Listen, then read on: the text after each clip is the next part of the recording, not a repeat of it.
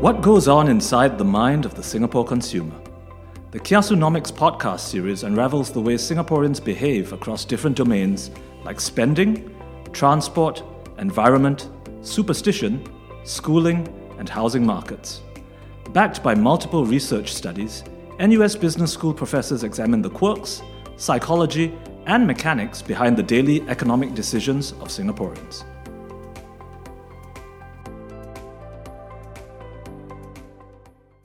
So, in this episode of Kiasunomics podcast, let's discuss spending habits of Singaporeans. There are multiple ways we can look into this question. The first question, obviously, that comes to my mind is if it was raining $100 bills, what will I do with it? I mean, we all love the idea of getting free money. And then we start thinking, well, if I get free money, I'll go on a vacation I will buy the best shoes. I may go and have a great dinner. But it's very hard to kind of test these ideas. Unless we know that government policies once in a while give you some unexpected money in your pocket, and then we are able to kind of track that money or trace that money and see what you did with it. I mean, eco- economists will always say, oh, if you're get, getting some free money today, you should not do anything with it. You should, in fact, save it because your consumption today should be determined based on what you're going to make or your income that is permanently determined. And that's what should determine your consumption today, not this uh, transitory or one time free money that somebody is giving you or this lottery monies. But human behavior is not what economists always envision. Human behavior is very fickle, it can change because of many circumstances. In fact, if we ask people what you will do versus if we see people what they actually do, is itself different. When you ask them, they will behave very rationally or they will think like an economist. When you, when you observe them, they will behave like psychologists, like uh, human beings who have flaws in it. So, just to illustrate this example, a while ago, Singapore had a tax rebate essentially where every Singaporean was given anywhere from $300 to $600 of what you can call as free money. Because there was a surplus in the government budget, they gave out that money to the Singaporeans as a return because they didn't the government couldn't keep the surplus in their pocket. So the qu- interesting question is can we trace this money out?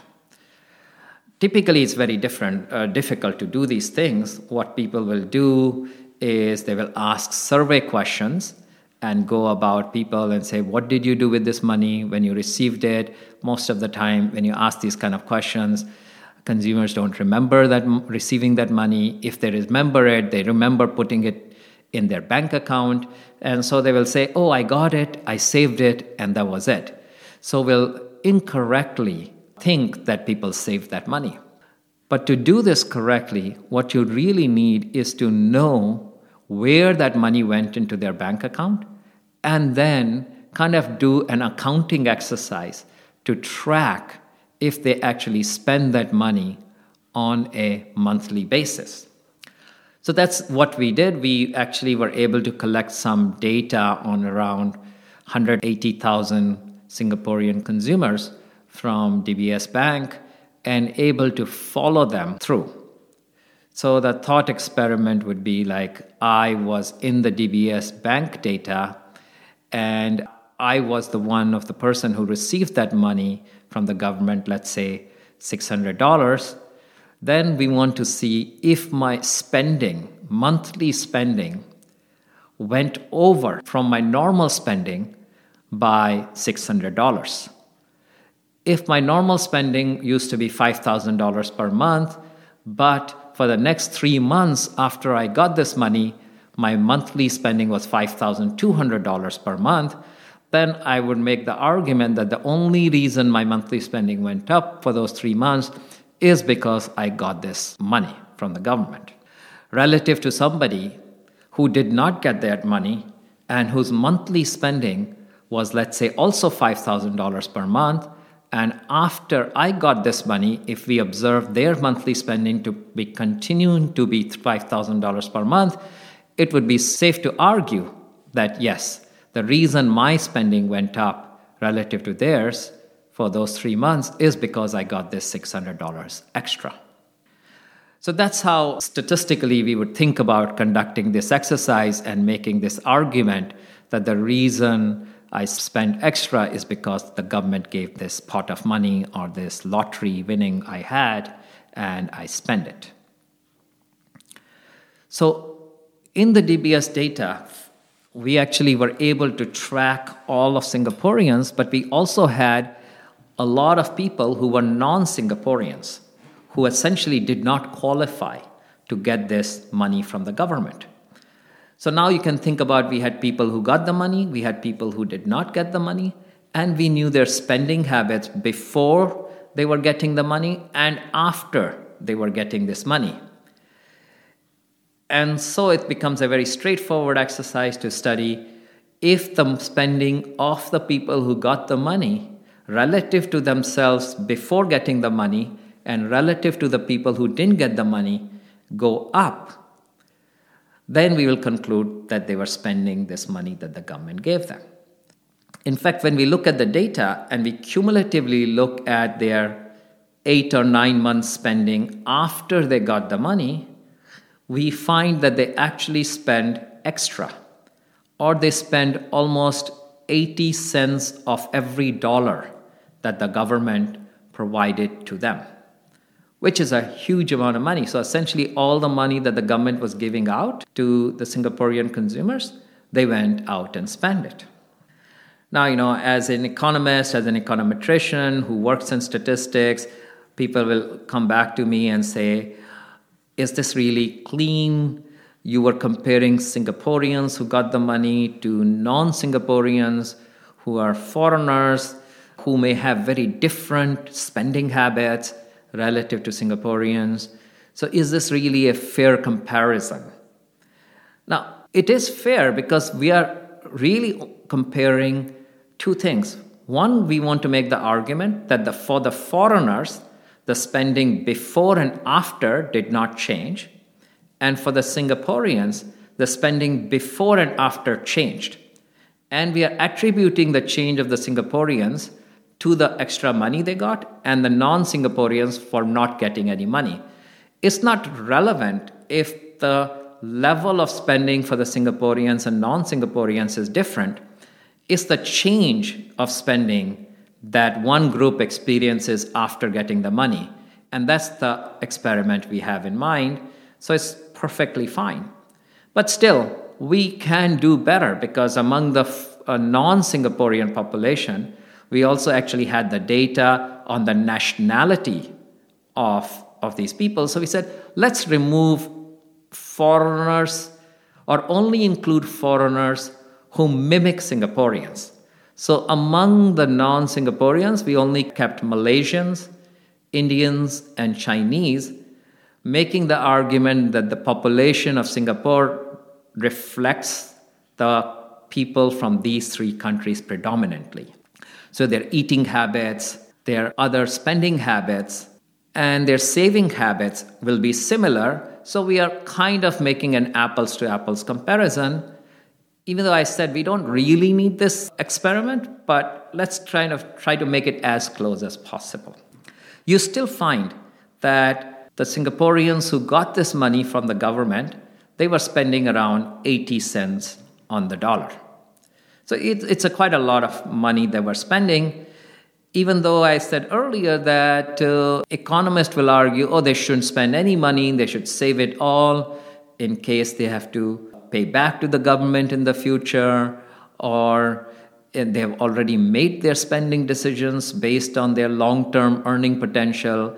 Why should this short term shock in their income determine or change their spending habits? So that's one issue. So this is uh, this kind of shows that governments have the power to influence consumer behavior when they need to. For example, think about the COVID time right now when the economy is slowed down. if the government feels that they really need to boost up consumption to boost up the economic growth in Singapore, the government can say, oh, let's give money to Singaporeans. They will go out and spend it. That will have a multiplier effect, and that will stimulate Singaporean economy. But if we believed in what I said earlier, economists believe you will not spend it, then governments have very limited ability to alter or change effectively the GDP of the country. So this kind of answers this one question. Government has the ability, and that's why you saw during the COVID crisis or any crisis, the government will step in and have auxiliary budgets. Those budgets will give out money to consumers or firms who will then go out and invest it or spend it, and that will create extra uh, economic growth in the economy, especially when the economy slowed down. The next question that obviously comes to mind when you think about this is where are they spending this money? It, that's equally important. It's not they're just spending it. If they are spending it by traveling abroad, that has very different implications because that's not boosting the economy of Singapore, that may be boosting the economy of where they are traveling to. But if they're going to restaurants or they are buying shoes or they are uh, spending on things within Singapore, that has implications for economic growth here. Since the data is very rich, you can actually look within the transaction codes of the spending where the money is spent, it allows you to start understanding if the money is spent on discretionary items, things like just going out to eat, or non discretionary items, things that you really need in life. So you can divide the data into discretionary and non discretionary, or you can divide the data into uh, groups like durable and non durable. Durable items could be like you're buying a toaster or you're buying a fridge that is for long term usage versus non durable, which are just short term, just like going out to a restaurant. I mean, those are important things because if you're buying for like a durable item, you buy a fridge, then what you have done is you have transferred your spending from the future to the present. So you have not really boosted the economic growth overall. You have just transferred economic growth from the future to now. You got the money from the government, you bought a fridge now, and you are not going to buy a fridge in the future. So that's not good if you're thinking about boosting economic growth. But if you're buying discretionary items like going out and just spending on toys or going out on and spending in restaurants, that's really boosting economic growth because that's just extra spending. That's not like you buying a pair of shoes that will last you for next seven, eight years, and now you're not going to buy a pair of shoes three years from now or six months from now. So I think what we are able to see in the data, a lot of the spending is happening in discretionary items, which is exactly what you would think from a theoretical point of view that uh, people should not be doing. They should, if anything, even if they were spending, they should be buying things that will last them a long time. But consumers are behavioral, they realize this is free money, let me go out and spend it on my immediate needs or things that I would not have done otherwise, like travel a little bit or go out into a restaurant and, and eat something or buy something for my kids. And these are essentially things I would have not done otherwise. So, this is another piece of evidence. Now, people could argue what if banks understand this thing? I am saying consumers spend this money because they got this free money from the government. Alternatively, you could argue that it's not that the, they spend this extra money because they got money from the government, it's the banks realized that the money was being distributed by the government, so they changed some credit supply. They increased the credit limit of the consumers, and that caused consumers to go out and spend more. Now, it would be hard to argue that the banks will only do it for Singaporeans and not for the non Singaporeans, but still, it's possible. So, this is easy to check because we can then look at did the banks change the credit limit or interest rates or any other variables in the data that will say, oh, maybe the banks intervened and that also changed the habits of the consumers. I mean, typically, banks will not do anything around these times because it's not in their best interest. And we see that in the data. The banks did not alter anything. It's the consumers who went out and spent the money that they were kind of given by the government. There are many other things you can argue. What is the difference between by age groups, by gender, by race? I mean, there will be differences. There is no doubt people who are younger may spend more, people who are older, they tend to save more, uh, people who are families, they will spend more of this money. It's all kind of expected outcomes that we will see in the data. The main question becomes is why are they spending? I mean, why do they have to wait for the government to give them the money to go out and spend? If they really wanted to go to the restaurant, why didn't they just go? So that, that's an important point because why do these people need to wait for the government to give them this extra $600? If they really were craving to go on a vacation or go to a restaurant, they should have just gone. Now, one argument for that will be that they don't have the money or what you would call as their constraint, liquidity constraint, or they just uh, don't have the cash lying around that extra $600 and that's why they don't spend it. So we can actually look into the data and see if the constrained behavior is driving their outcome. And when we actually look into the data, we find that majority of the spending happens for people who are actually constrained. So in fact, if we look at the people who don't have money in their checking account, they spend dollar for dollar. Every dollar the government was giving them, they were actually spending all of it. In fact, and if you look at the people who are not constrained or people who had money in their savings account, they were spending only 40 to 50 cents of every dollar that they were given. That's exactly the point I'm making that look, if I wanted to go on vacation or go to a restaurant and I have money in my checking account, I will not wait for the government to give it to me, I'll just go. And this is what the data shows us. So this kind of comes back to the government's policy. Should the government give everybody the money? Like let's think about in COVID time. Should the government say, "Oh, we need to boost economic growth, so let's give everybody money and they will go out and spend." What the results show from this kind of exercise is, no, we don't want the money to be distributed equally to everybody. We want the money to be given more to people who are constrained because those are the people who, when given the money, realize, wow, I wanted to do these things and I couldn't do them, but now I'm getting this money. Let me go out and spend it. And that's where how we will boost economic growth, not by giving money to everybody. So, in some sense, we can tie it back to how we can design policy, uh, exploiting or understanding how consumers react to these kind of policies. This was a very straightforward kind of an example how we can think about government policies, how they relate to consumer behavior, how consumers kind of we can track consumer spending category by category, by amounts, by type of consumers, and all of these kind of give us a very good way to understand from a policy point of view how to target policies in the future. We hope you enjoyed this podcast.